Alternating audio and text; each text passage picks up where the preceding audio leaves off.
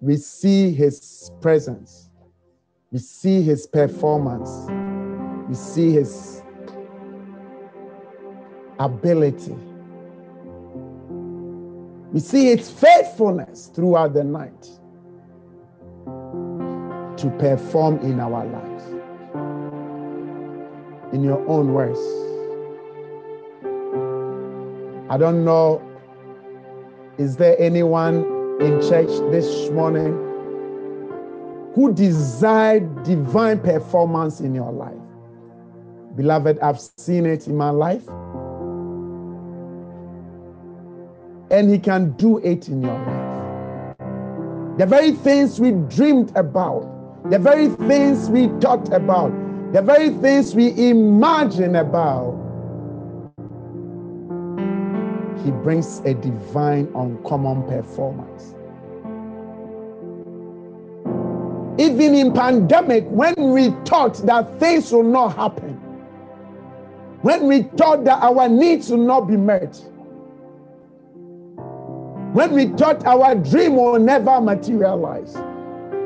That is the God that we serve. He can save with few and can save with many. In abundance, He can deliver, and in lack, He can also deliver. We serve a God with whom there is no scarcity. He never runs short of supply.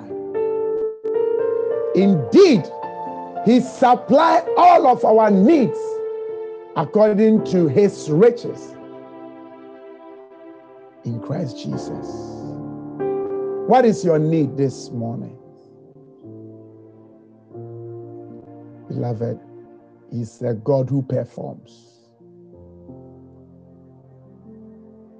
Will you lift up your voice and bless such a great God? and bless such a magnificent God. And bless the I am that I am God. In the mighty name of Jesus.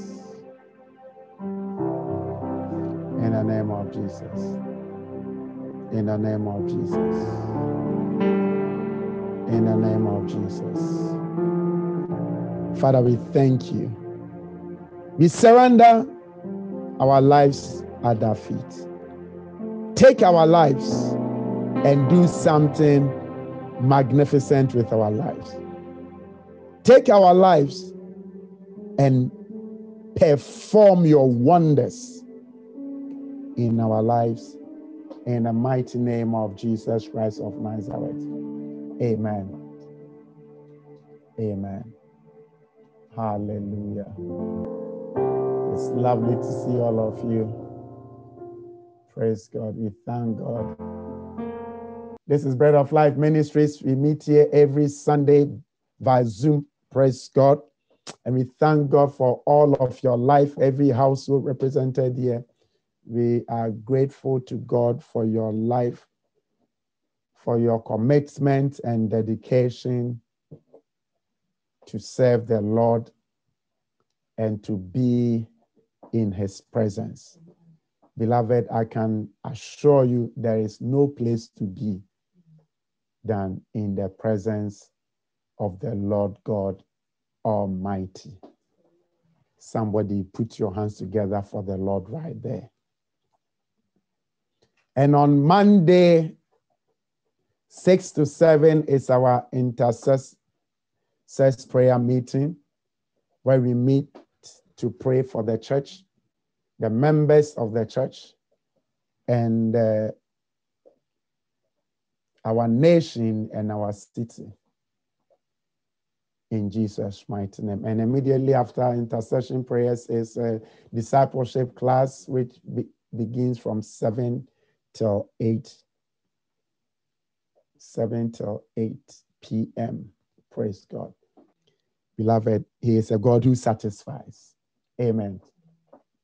He is a God who satisfies. Somebody, you miss a good place to shout amen. amen. Hallelujah. And he satisfies our need. He says that we who are evil, we know how to give good gifts to our children. When they ask for bread, we don't give them stones neither do we give them snake when they ask for fish. Praise God. And I love this text because Bible says that we who are evil, in other words, in our human capacity, there is no ability or capacity in us to do good. It takes the grace of God for us to do good. But we serve a good Father, a heavenly Father who does good all the times. Hallelujah. Thank you, Jesus. Today, um, we thank God. I'm beginning a new series. Hallelujah. Building the tabernacle of the Lord. Hallelujah. Somebody shout hallelujah. And I believe this will take us for the next four weeks. Praise God. If the Lord tarries, praise God.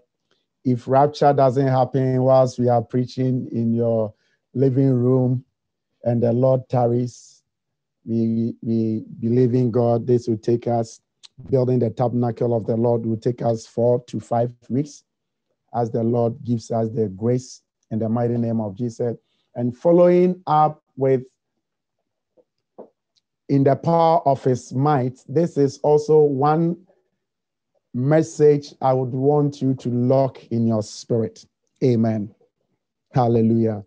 It's one message that I would like you to lock in your spirit. In other words, you've got to take notes, you've got to go back to the word, you've got to meditate on the word and allow the word of God to bring a performance into your own situation in the mighty name of Jesus. Building the tabernacle of the Lord. Hallelujah.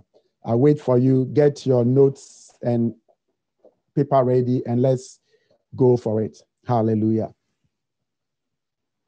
Now, when we talk of tabernacle, what do we mean? When we talk of temple, what do we mean?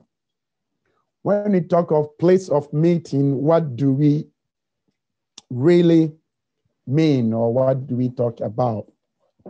I want to take my time this week and I want you to come also with me. Praise God.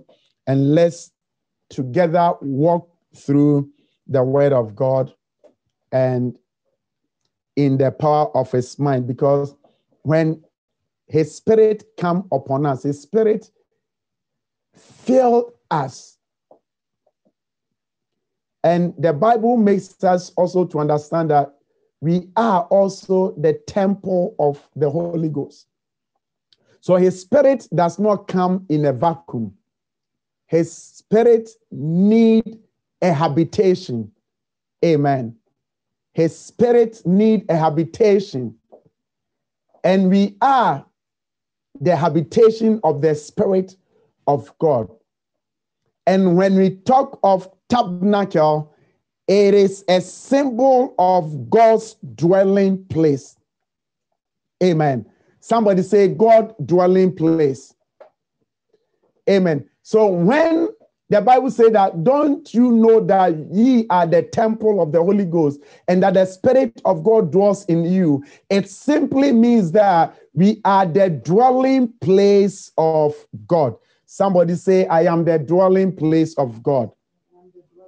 So if you are the dwelling place of God, it simply means literally that God lives in you.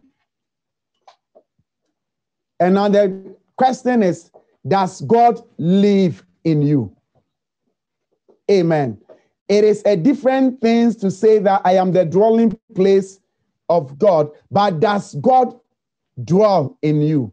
Right now, if you take your current address, wherever you are,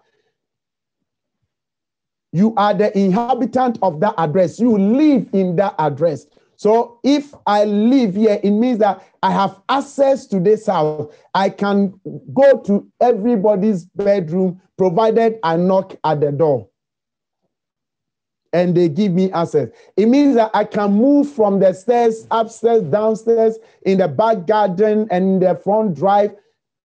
I have access because I live here. It is my address.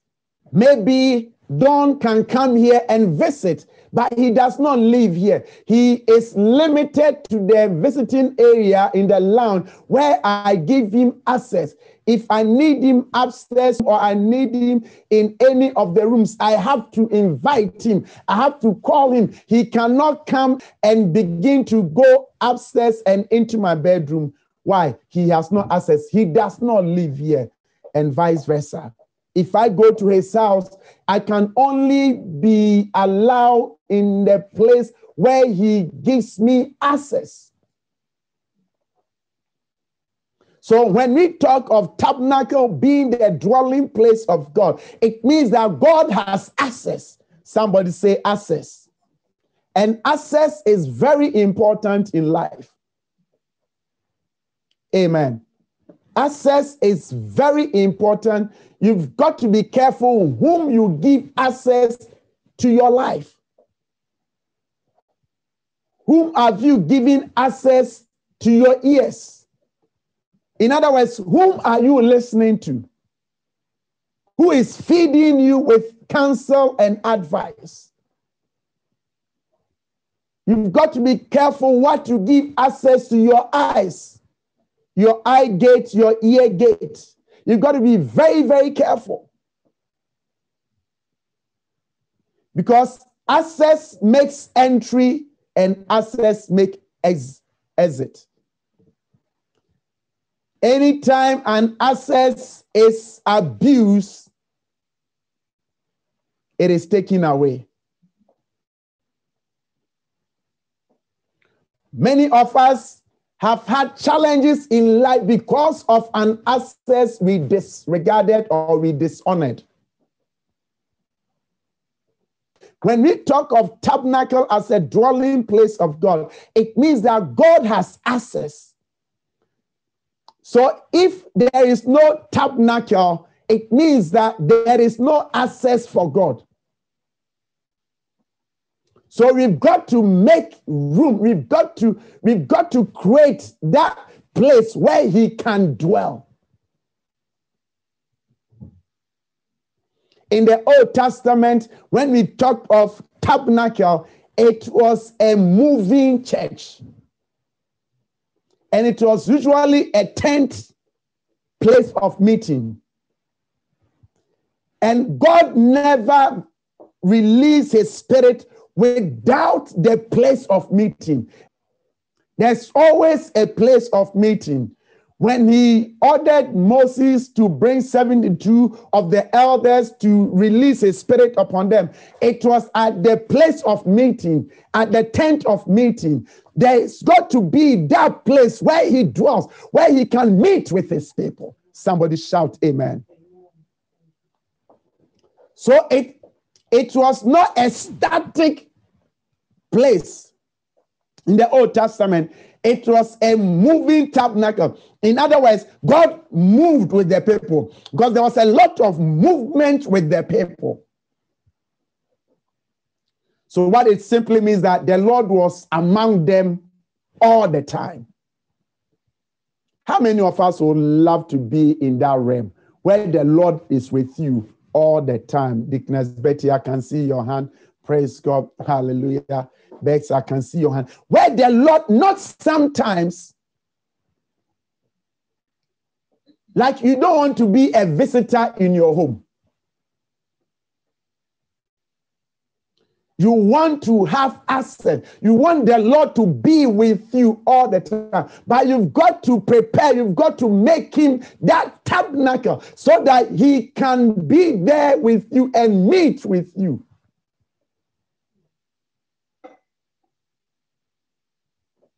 And if it is His Spirit you want, He can release it upon you.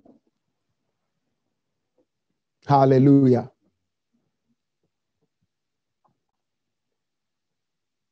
It is a dwelling place. So it is not a place of visitation. It is a place of habitation. Somebody say it is not a place of visitation. Many of us just love to visit. But God doesn't just want a visit, He wants a habitation. In other words, He wants to inhabit in our lives. He wants to stay in our life. He doesn't want to come in and go. He wants to have full access in our lives.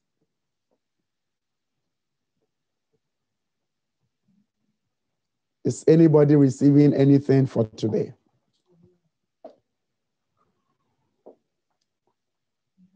So, in building the tabernacle of the Lord, what do we really, really want? What do we really mean? Amen. All we simply mean by building the tabernacle spiritually is that God, here am I, dwell. Don't just visit. Don't just visit, but dwell.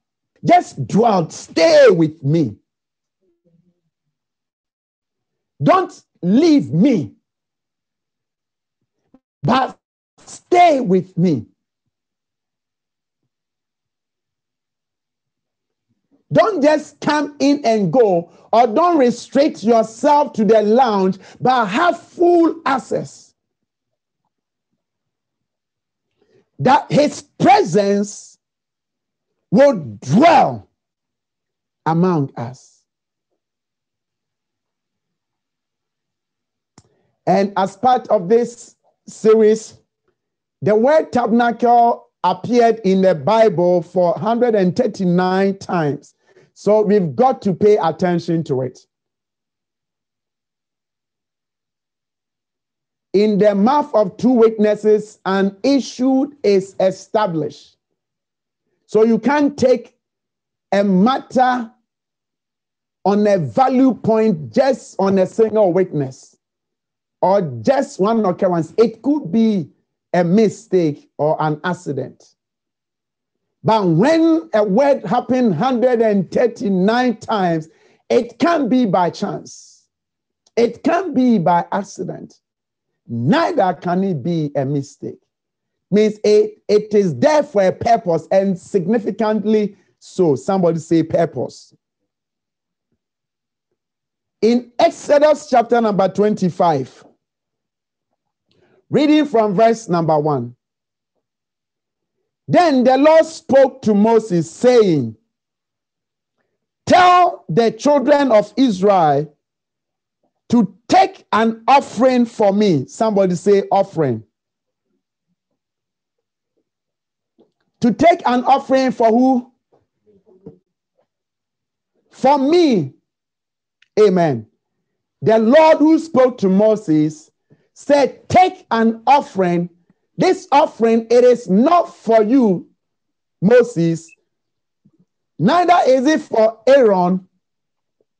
It is not for any other thing, but take an offering for me from every man. Somebody say, every man. Every man. And every man. Somebody say, every woman. Every woman. From every man whose heart moves him to give willingly. Somebody say heart. Heart. So you see, when it comes to offering, it is not a matter of how much you have, but it is a matter of the heart. Never come to a place of your life where you have nothing to give to God. There is never a place in your life that you have nothing to give. Because he will not call for an offering when he has not already provided.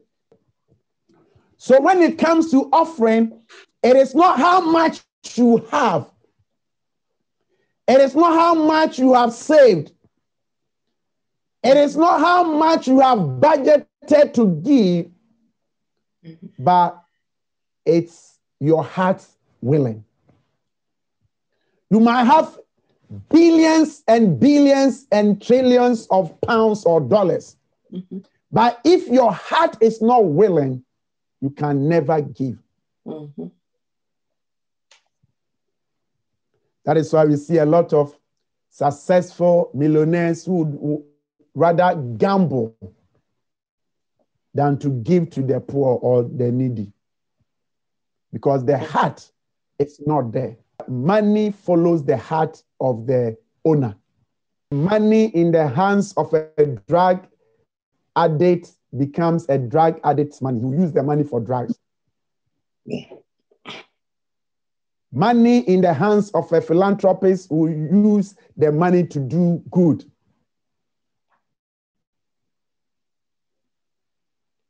Money in the hands of an abuser will use the money to abuse people.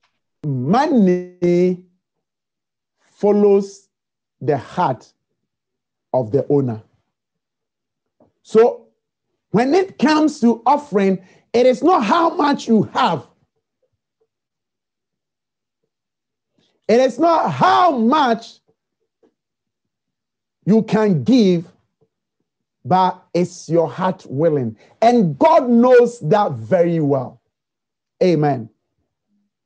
So when he demanded an offering, somebody say an offering. When the Lord demanded an offering, he said, Moses, I know that people are well endowed because I have given them, I have blessed them, I have given them resources, I've given them silver, I've given them gold, I've given them favor. I know. So there's no doubt about their capacity to give, but is their heart willing? Have you experienced buying a chocolate for a child? Maybe your son, your daughter, your grandchild, or somebody else child. You buy them a chocolate, a whole bar of chocolate, and you ask them to give you just one, a bit of it. Some children will never give you. They forgot that you gave them the whole bar. But why? They can't share. Why? Because they are not willing. Even though they have their chocolate, they have a whole bar. As a matter of fact, they cannot eat everything, or even if they open it, they will just mess everything up. They are not willing to share. But they forgot that the person who gave them has the power to give them even more chocolate. That's like a child. And many of us are like that. Our Heavenly Father has prospered us, He has blessed us, even in this lockdown. Amen. For some of us, even in this COVID, God has blessed us and prospered us. But it's our heart willing. Maybe you have made a lot of money that you, you don't even know how to spend it. So God is saying that Moses, there's no problem with the resources because I have blessed them. Others lost their job, but you have worked through this pandemic every day. In fact, your, your work has even increased. And it is not by chance, it is God this when he comes back and say, Eric, give me some of that which I've given you. Like a child, I begin to withhold it from him. Say, no, no, no, no. It's not enough for me. So the Lord said to Moses, the resources, it's not a problem. I know it's there because I have blessed them, but is their heart willing? And beloved, this is the first place we see the word tabernacle in the Bible. Amen.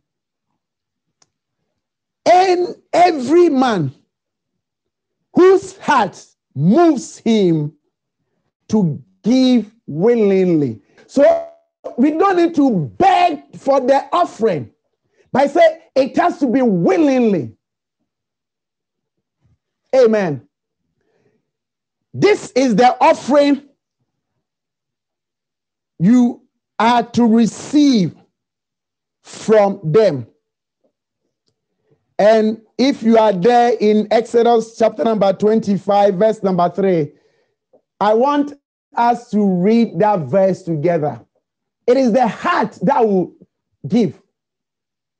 So I said, verse number 3, let's read together.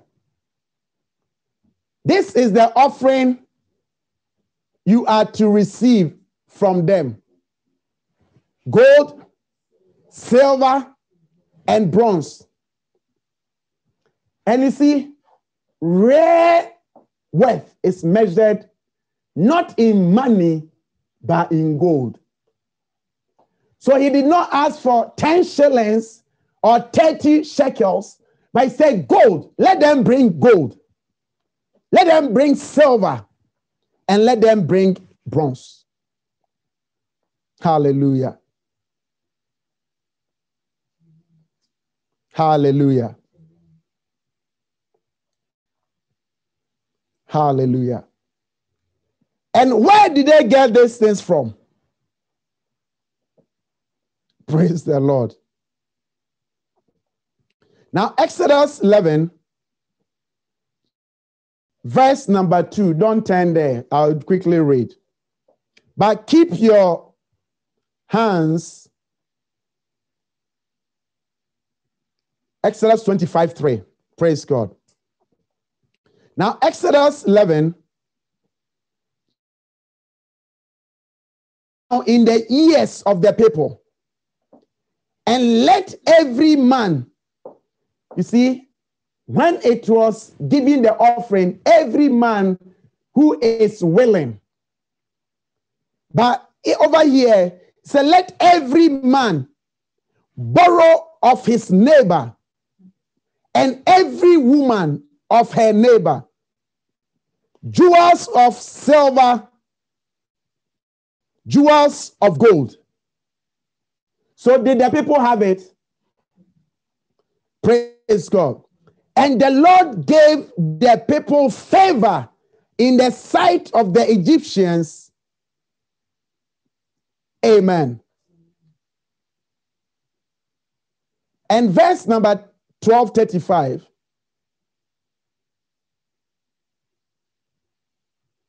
And the children of Israel did according to the word of Moses, and they borrowed of the Egyptians jewels of silver and jewels of gold and raiment.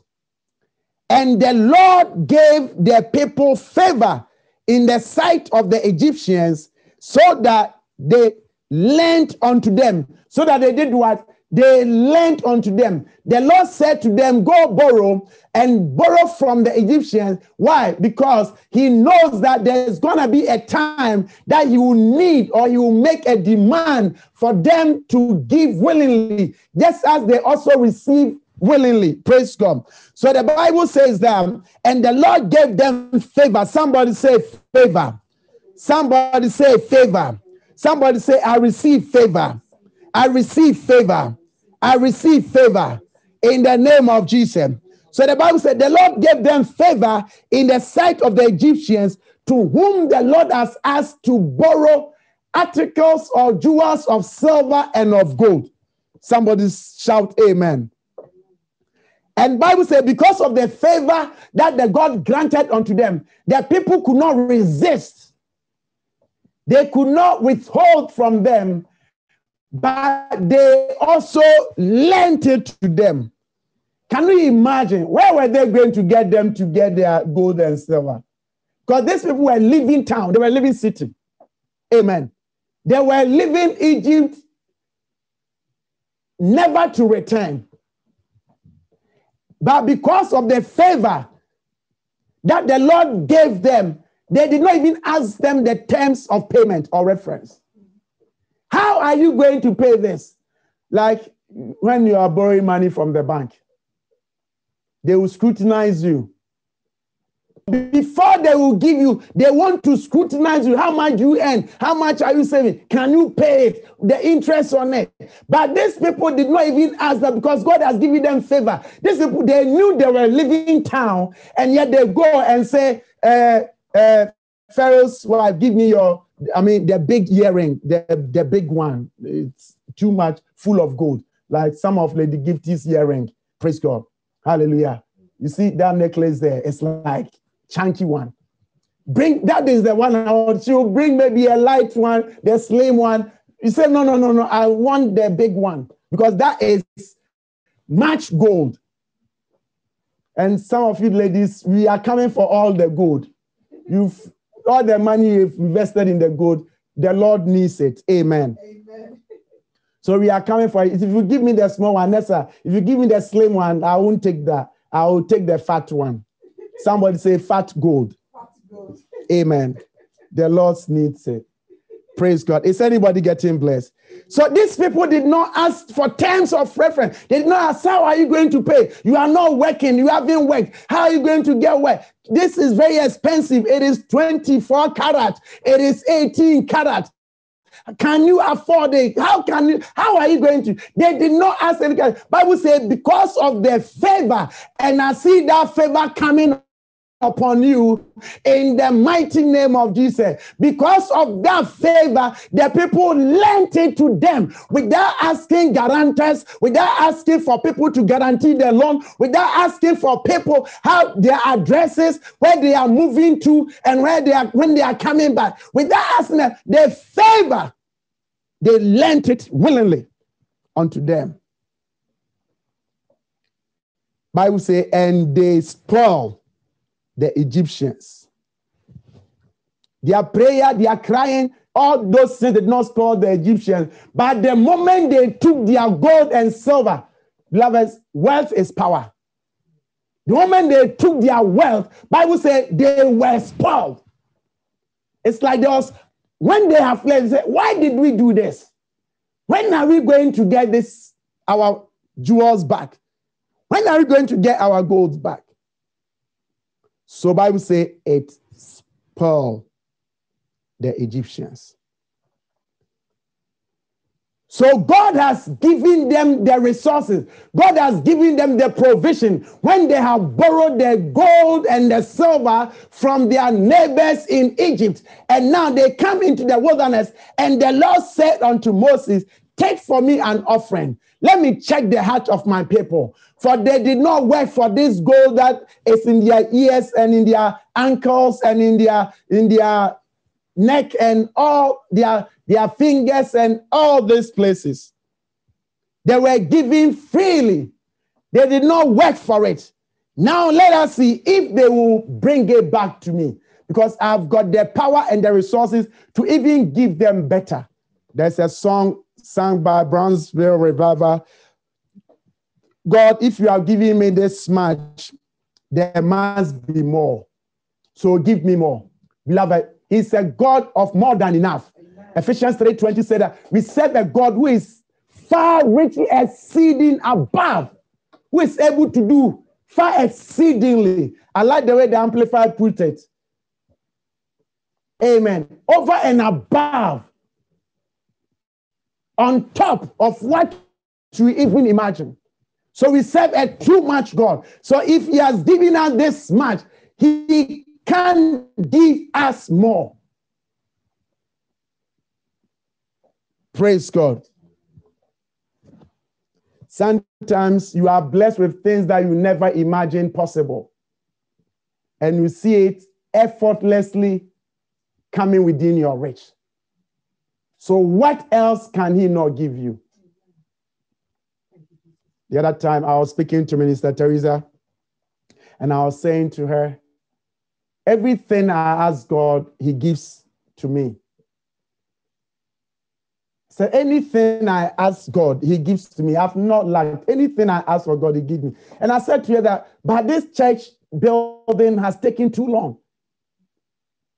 It's the only thing I could see in my life that I have prayed for it and prayed and asked and asked that it's appeared, it's not happened. And I remember it saying, also for it's coming. Amen. So he's able to do far exceedingly and abundantly above all that we think or even imagine.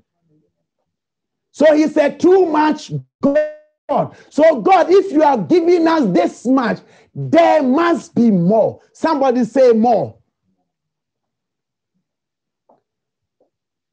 So in Exodus 20, 25 3,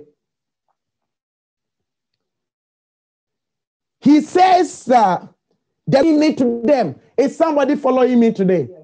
He has already given, but now God is checking if we are like that child who is so excited when our father or mother or a visitor come to the house and brings us maybe one gun because I love one guns.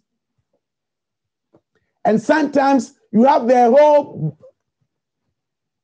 what did they pack of one gums, and sometimes somebody wants to take a one. You've got about 16 or 20 in a pack. Somebody just wants one, and yet you are refusing to give because you don't want it to finish. We've always got that scarcity mentality that things are going to run out. But are they willing? Amen. Are they willing? So the Lord said, These are the sacrifice, these are the offering I want them to bring. And he goes on and mentioned the list uh, blue and purple, scarlet fabric, fine twisted linen, you see, God will not ask for anything cheap. Amen. He does not ask for things cheap because he owns cattle on a thousand hills. The cattle are not numbered. So just imagine how wealthy this God we're talking about. A God whose street, the very things we value, the things we pay hefty money for.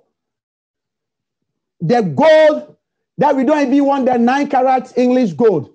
We want the 18 carat. We want 24 carat gold.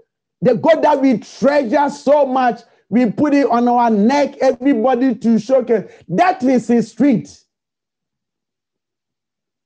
So the very things that we value, we cherish, he tramples upon it.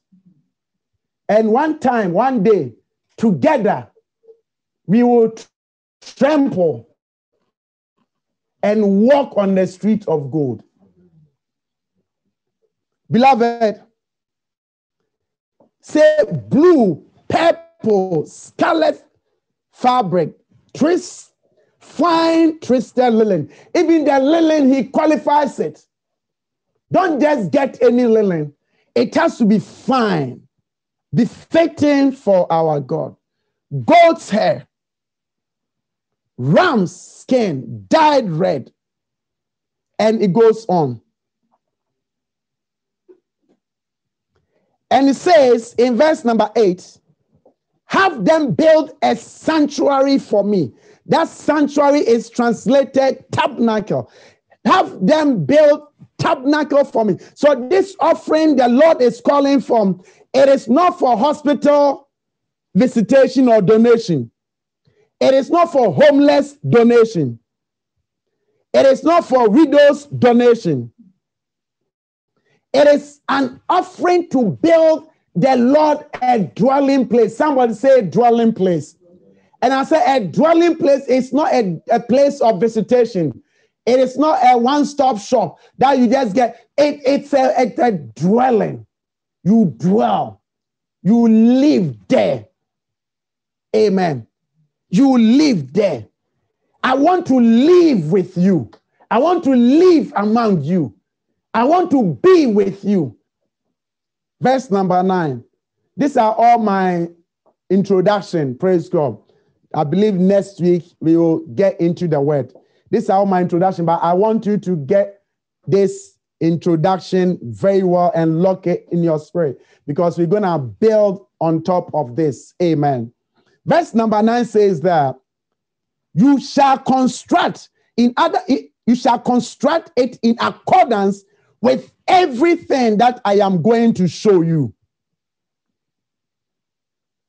As the pattern of the tabernacle and the pattern of all its furniture.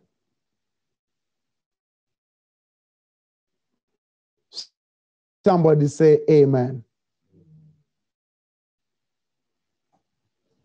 You see, God dwelt, He lived in the midst of His people in the wilderness, and His presence was symbolically manifested in a tent of meeting.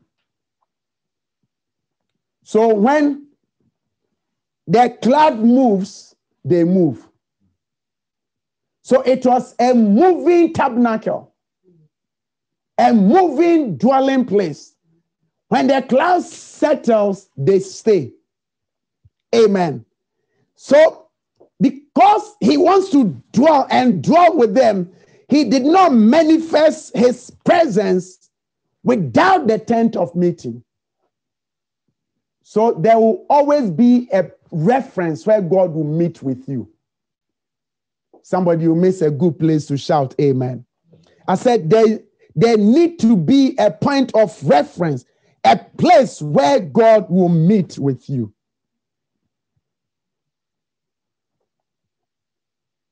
In Leviticus chapter number 26, verse number 11. I will make my dwelling among you. Somebody say, dwelling. I will make my dwelling among you, and my soul will not reject nor separate itself from you. And I will set my tabernacle among you, and my soul shall not uphold you. And I will walk among you. Amen. God is saying that because you are my tabernacle, I will walk among you. In other words, I will live inside you. So greater is he who is in you than the devil and their agent who is trying to get at you. They are trying to get at you, but greater is he who is already living on the inside of you. He dwells. Somebody say, dwell.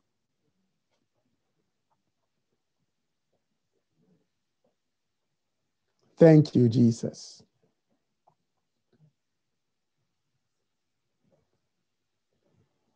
Thank you, Jesus.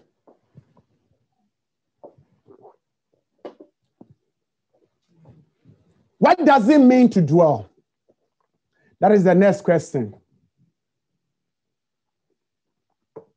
If it is a dwelling place, what do we mean? To dwell is to live or stay as a permanent resident. You reside there. Amen. So it is not a place that you stay, you come and go. That is visitation. Sometimes you go and visit people. When you visit people, you don't stay there for two months. You don't stay there for two weeks, unless, of course, you are prepared for that time but you come back to your abode where you dwell. So I say that I will walk among you, and you will be and will be your God, and ye shall be my people. Hallelujah. I will walk among you. Beloved, that is just a supernatural word. Can you imagine as little as you are? You've got the whole Holy Ghost living on the inside of you. You've got God the Father, our Heavenly Father. Sometimes we don't even consider ourselves worthy, and yet He has chosen to walk among us. We are the mansion of the Holy Spirit. Hallelujah you miss a good place to shout amen. I said that we are the mansion. We are not just terrace buildings. We are the mansion of the Holy Spirit. Can you just envisage that God is walking among you? God is working on the inside of you. He says the heaven cannot contain him. The earth cannot contain him. The heaven is his dwelling place, is his throne and the earth is his footstool. Somebody who is so big that the heaven and earth cannot contain him, and yet he is walking among you. You are not an ordinary person. Somebody say, I am not an ordinary person. You got the whole Father, Heavenly Father, living on the inside of you, even though we don't deserve it. Yet he has chosen to walk on the inside of you. Why? Because he dwells He's not a visitor. He doesn't want to be a visitor. He wants to permanently dwell. He wants to permanently stay. He wants to live permanently among you. So I said, Build me, offer, take an offering. And for this offering, build me a tabernacle, build me a sanctuary, build me a place of meeting where I can dwell among you, where I can have my being in you, where I can be your God and you be my people, where I can lead you and direct you, where you don't have to search for me anymore. I am inside you. You look for me and you find me because I am living on the inside of you. I will live, I will walk among them. Hallelujah. And I will be your God. Can you see how God is relationship hungry for you? Hallelujah. Have you seen how desperate he wants to have a relationship with you? And yet, so many times we reject his request for relationship. He said that I will walk among you and will be your God. I want to have a relationship with you. I want to love you. I want to provide for you. I want to protect you. I want to save you. I want to deliver you. I want to be your God. Will you give me that access? Will you give me that access? Hallelujah. The Lord wants to dwell among us. In Bread of Life Ministries, I believe the Lord wants to dwell among us. So, Pastor, what are you talking about? Does it mean that the Lord is not dwelling among us? There is a dwelling and there is a dwelling. Amen. I said the tabernacle in the Old Testament was a moving place of meeting. It was a moving, They, they move with it. But see, a time came that the Lord demanded them to build him a temple. And that temple is no more longer a moving place of worship or gathering. It was a permanent where strangers can come and also have an encounter with God. So we've got to come from the place of moving to a place where even strangers, because when the stranger is not with you, they don't have any encounter or experience with God. But you've got to come to a place where even strangers who do not know our God will find themselves in that place and see the fullness of our God. Amen. So in Haggai chapter number one, I will end my introduction with this and we'll pick it up next week if rapture does not happen after service or right now in service. In the second year of Darius, king of Persia, on the first day of the sixth month, the word of the Lord came by Haggai. Someone said, The word of the Lord. The word of the Lord. So this is not man made word, it is not man concocted, it is not man engineered, it is not for selfish aggrandizement or self indulgence, but the word of the Lord, beloved, the word of the Lord will not come void. It will always accomplish the purpose, the assignment, the vision, the dream for which that word is released. Somebody shout, Amen. And I believe every word of the Lord concerning your life Just as the Lord makes it happen for me, the Lord will make it happen for you in the name of Jesus. There are times in our lives when we hope for some things, when we had faith for something, the evidence of the unseen, but now they are before our eyes. We don't hope for them anymore.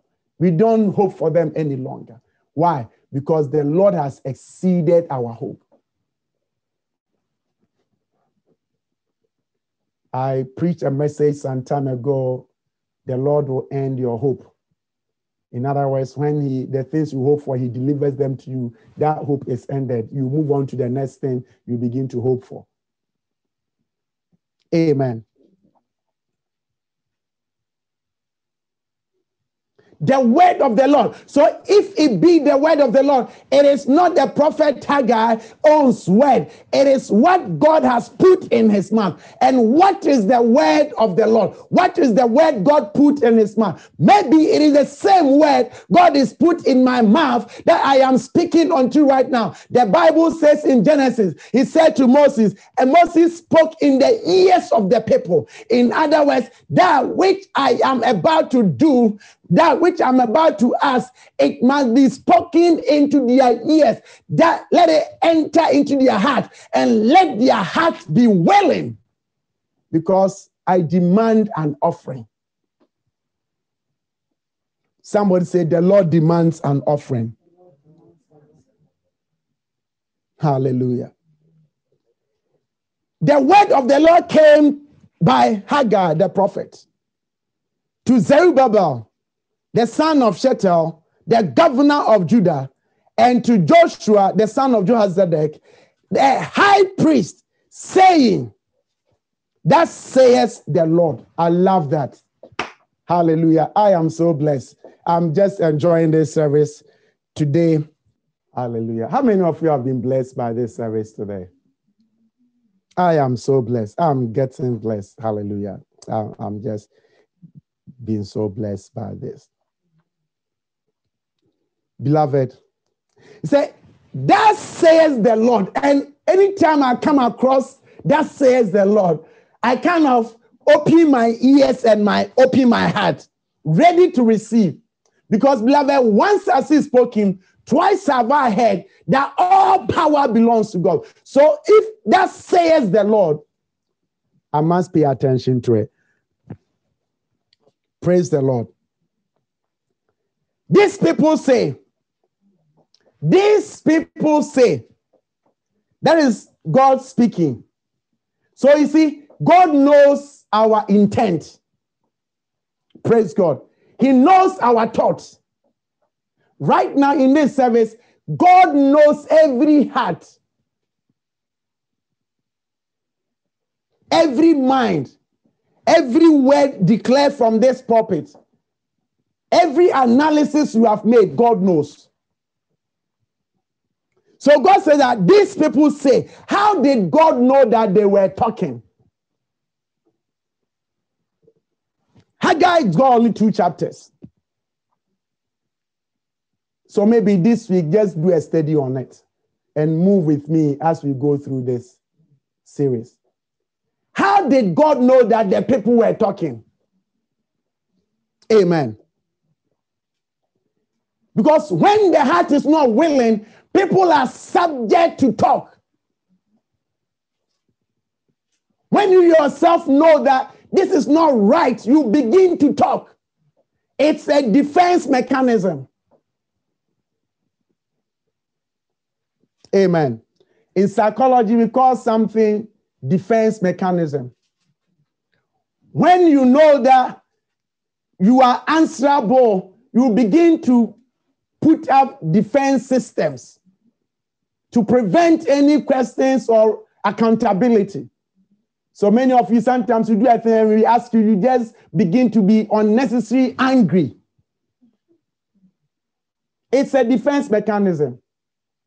And sometimes, I mean, I did a little bit of my psychology.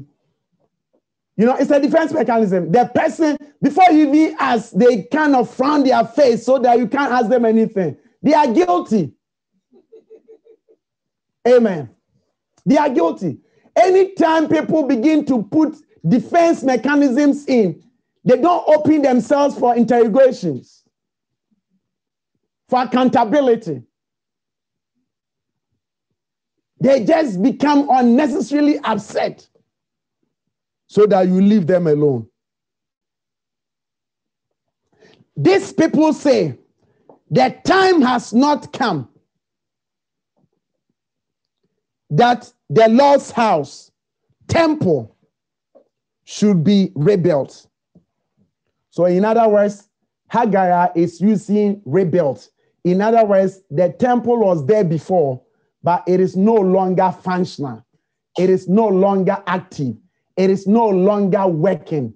It, the presence of God is no longer there. And the people are saying that it is not time to build the Lord's house. But the Lord wants a relationship. He wants to dwell among us. So if there's no temple, if there's no tabernacle, where will he dwell? He wants to have a fellowship with you. He wants to have a relationship with you. So he said that I will be your God. That I want to be your God. I want to walk among you. I want to have a relationship with you. I want to protect you. I want to deliver you. I want to grant you peace. I want to give you peace. He wants a relationship. So if there's no temple, if there's no tabernacle, where does he dwell? In other words, he will just come once in a blue moon and visit and go. How many of you want dwelling than visitation? Amen. I will, I will rather want the Lord to stay with me than to visit with me. Amen. The time has not come. Somebody say time. And who determines the time? You are saying the time has not come. Who determines the time? Who holds the time in his hands? Many of us are wasting our time with time, but we don't honor the giver of time and the creator of time. He's the one who can make up for you, even when you have lost time. He said, The people say time has not come. Who is the custodian of time? Who watches over time? Who set the boundaries of time 24 hours? Who set it? And who has the order to determine the Kairos time or the Zaman time or the Aeon time? The three levels the Hebrews categorize time. So the people are saying the time has not come yet. Really? Who set the time and who determines the time? Then the word of the Lord came by prophet Haggai, saying, Is it time for you yourself? Amen. Now we say it is not time to rebuild the house of the Lord. Sometimes, in the pressure of life, things get damaged, things get abused, things get overused. And occasionally, once in a season, you will need to restore, you need to replenish, you need to put in order for good use. But the people that are to put and to restore the tabernacle, the temple, the house of the Lord, they are now busy with their business in their panel houses. It is not just any other house, but a paneled house. I don't know, those of you in England, if you haven't been to Buckingham Palace, you don't know what a panel, a panel house is. But those of us in Africa, we, we know what a panel house is. A panel house is a house that when you build and instead that you don't see wall the, the, the concrete or the masonry work, but you, you use T&J wood, expensive wood, different type, and you, you arrange it. They have made various designs. Kumasi people are brilliant with panel houses. They arrange it so you don't see concrete. It's all wooden polished walls. It is the wealthy people that panel their houses. But so he said that you are saying that it is not time to rebuild my house, which is in ruin, which is out of use, which is not fit for purpose anymore. But it is time for you yourself. Somebody say, myself. Amen. It is time for me to live in your expensive panel houses. I love the uh, amplifier. He does not even just qualify it as a panel house. I said that these panel houses are the richest people that do that, the wealthiest people. He said that it, it is an expensive because the poor person cannot do it. And yet, these same rich people are saying that we cannot rebuild the house of the Lord. It's too expensive. It costs a lot of money. We haven't got that kind of money. We don't have that savings and yet they have built for themselves panel houses.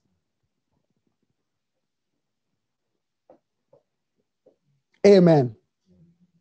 Some of us, our panel houses is our shoes. Amen.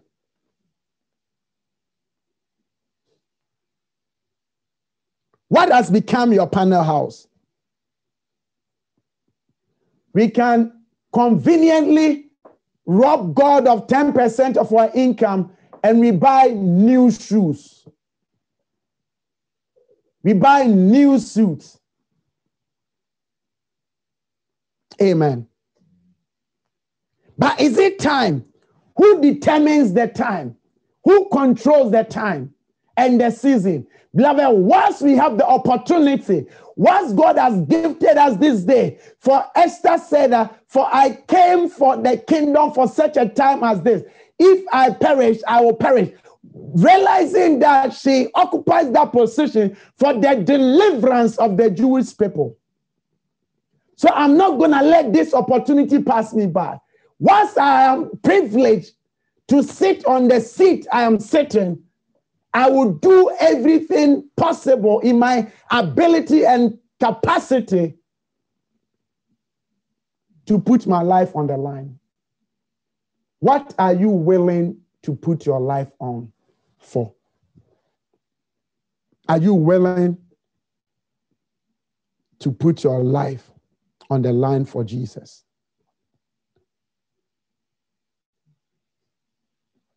Whilst this house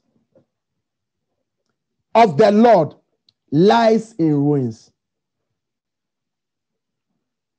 Beloved, and that breaks my heart. The Lord saw it and said, This is not good. Because if he was happy with it, he will not talk about it. Let me take you back. Thank you, Jesus. I will make my dwelling among not reject or separate itself from you. So the tabernacle, the temple, it is for our benefit. So the Lord looks at how the place he could live inside the people, how he could move among them, how he could turn their situation around, and yet he is separated from them. Why? Because we say it is not yet time.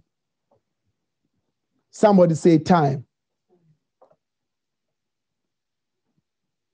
Is it now time to dwell in expensive panel houses? Now, therefore, now there's a caution. Amen. Now, therefore, that says the Lord of hosts. Consider your ways and thoughtfully reflect on your conduct. I will end with Haggai chapter number one, verse number five. Now, therefore, that says the Lord. So it is not a prophet's own words, it is God speaking. Consider, rethink, reflect, analyze Ponder, ponder your ways and thoughtfully engage your mind. Come to the place of soberness and engage your mind. Look what the Lord can do if He is with you.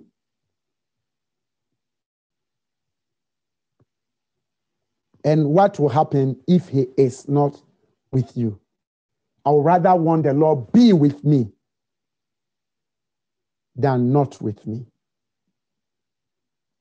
Consider, reflect your ways of operation. In building the tabernacle of the Lord, the Lord sees because every all of our conversation he knows and he hears. Even the conversation during this service and after this service he knows and he sees. And as a people the lord is asking us to reflect.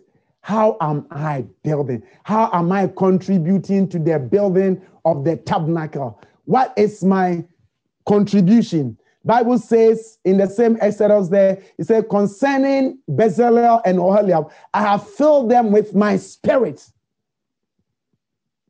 to work an artistic work in the tabernacle.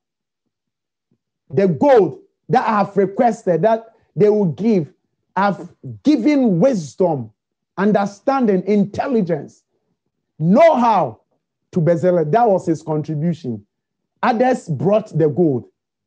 And by the Spirit of the Lord, he worked an engraved art of beauty for the glory of God. How am I contributing? Am I causing the tabernacle to be in ruin, or I am actively rebuilding it. Beloved, the Lord does not want to separate from us. He wants to dwell among us. But how does he dwell? He spoke to Moses, his prophet, and he spoke to Haggai, his prophet, and he's speaking to us today also by his servant that we should take an offering and to build him a sanctuary, a tabernacle, a place where you will meet with us, where you will walk among us, where you will not reject us, where you will not separate from us, but we will cleave together. Somebody, you miss a good place, you bless the name of the Lord. Uh, is your heart willing? That is the question I want to leave with you this afternoon. Is your heart willing? I remember I've shared this testimony in a campus ministry, Assemblies of God campus ministry. We are in a prayer meeting, praying in a park, and our announcement somebody has stolen a church keyboard. Then out of my spirit, out of my spirit, I said that I will buy the keyboard for the church. Then immediately I said that in my spirit, I said, God, make a way for me that I can buy this keyboard for the church.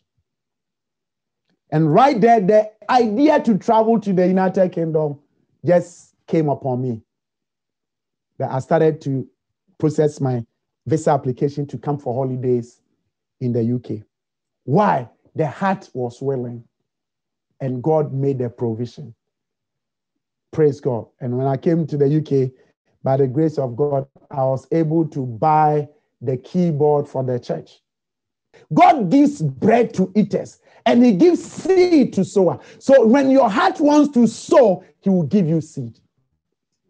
But if you are eater, eating his 10%, eating his tithe, eating his offering, all you have is bread. And bread cannot sustain you. Man must not live by bread alone, but by every word that proceeds from the mouth of God. It's your heart willing? It's your heart willing? God spoke to the prophet. Consider your way. How is the affairs, state of affairs of your tabernacle? How is your tabernacle? Is it in ruin or is it in use? Does it befit the dwelling of the King of Kings? How do you treat the tabernacle of the Lord?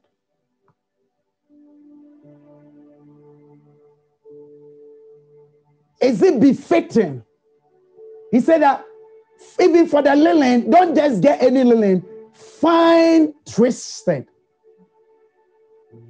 Fine twisted linen. It takes time. He does not require cheap. He did not ask for offering of wood and stones. It was the most common.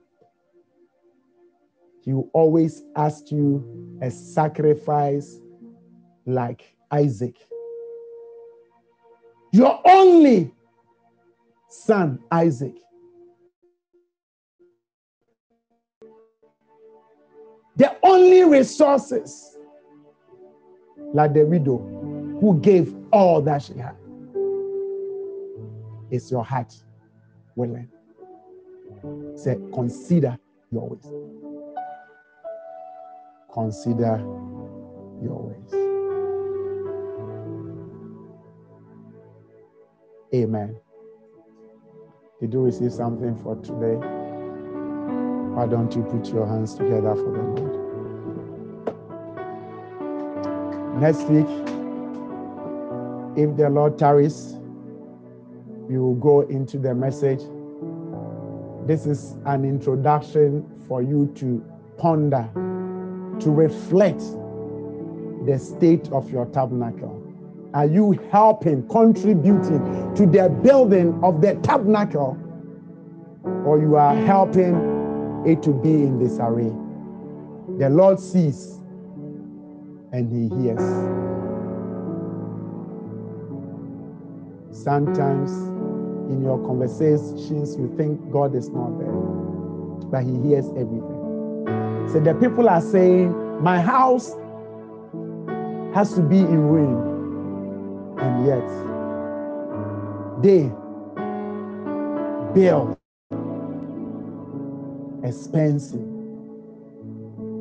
But I want to be with them. Let's reflect on this as we prepare to build on this. May the Lord bless you and keep you, give you an understanding into His word open up your spirit so that you know that you are not ordinary. That the full house, the Father, Son, and the Holy Ghost dwells on the inside of you. He does not want to visit, He doesn't want to be a visitor. He wants to dwell, He wants to permanently live inside of you. Will you build Him a dwelling place? in Jesus' mighty name. Lift up your voice and begin to talk to him. So many words have been preached, but there is a word for somebody. He said to Moses, For I have called Bezalel by name. Does the Lord know you by name? When it comes to the tabernacle of the Lord, has he called you by name? Say, Father, don't do it without me. Father, don't do it without me. As a matter of fact, he does not want to do it without you. So he told Haggai the prophet, said, warn these people to consider their ways. Because I don't want to reject them. I don't want to be separated from them. Talk to your father. Father, in building the tabernacle, what is my assignment? What is my duty? What is my contribution? How do you want me to build? Realize that there is a pattern, there is a way to build. There is a pattern. He said, The pattern that I will show you, I believe the Lord will show you a pattern. In the name of Jesus. Talk to your father. Talk to your father. Talk to your father. Talk to your father. In the name of Jesus. Talk to him.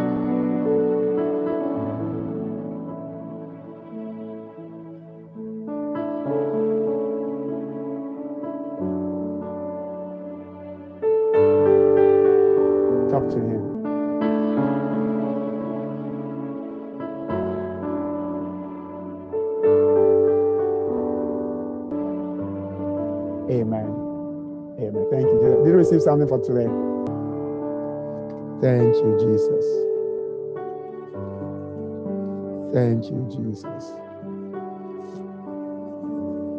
Thank you, Jesus. We give you praise. We give you glory. In Jesus' mighty name. Amen. Beloved, God bless you. We thank God for your life. Hallelujah. Have a great week. And we're looking forward to serving the Lord with you. God bless you.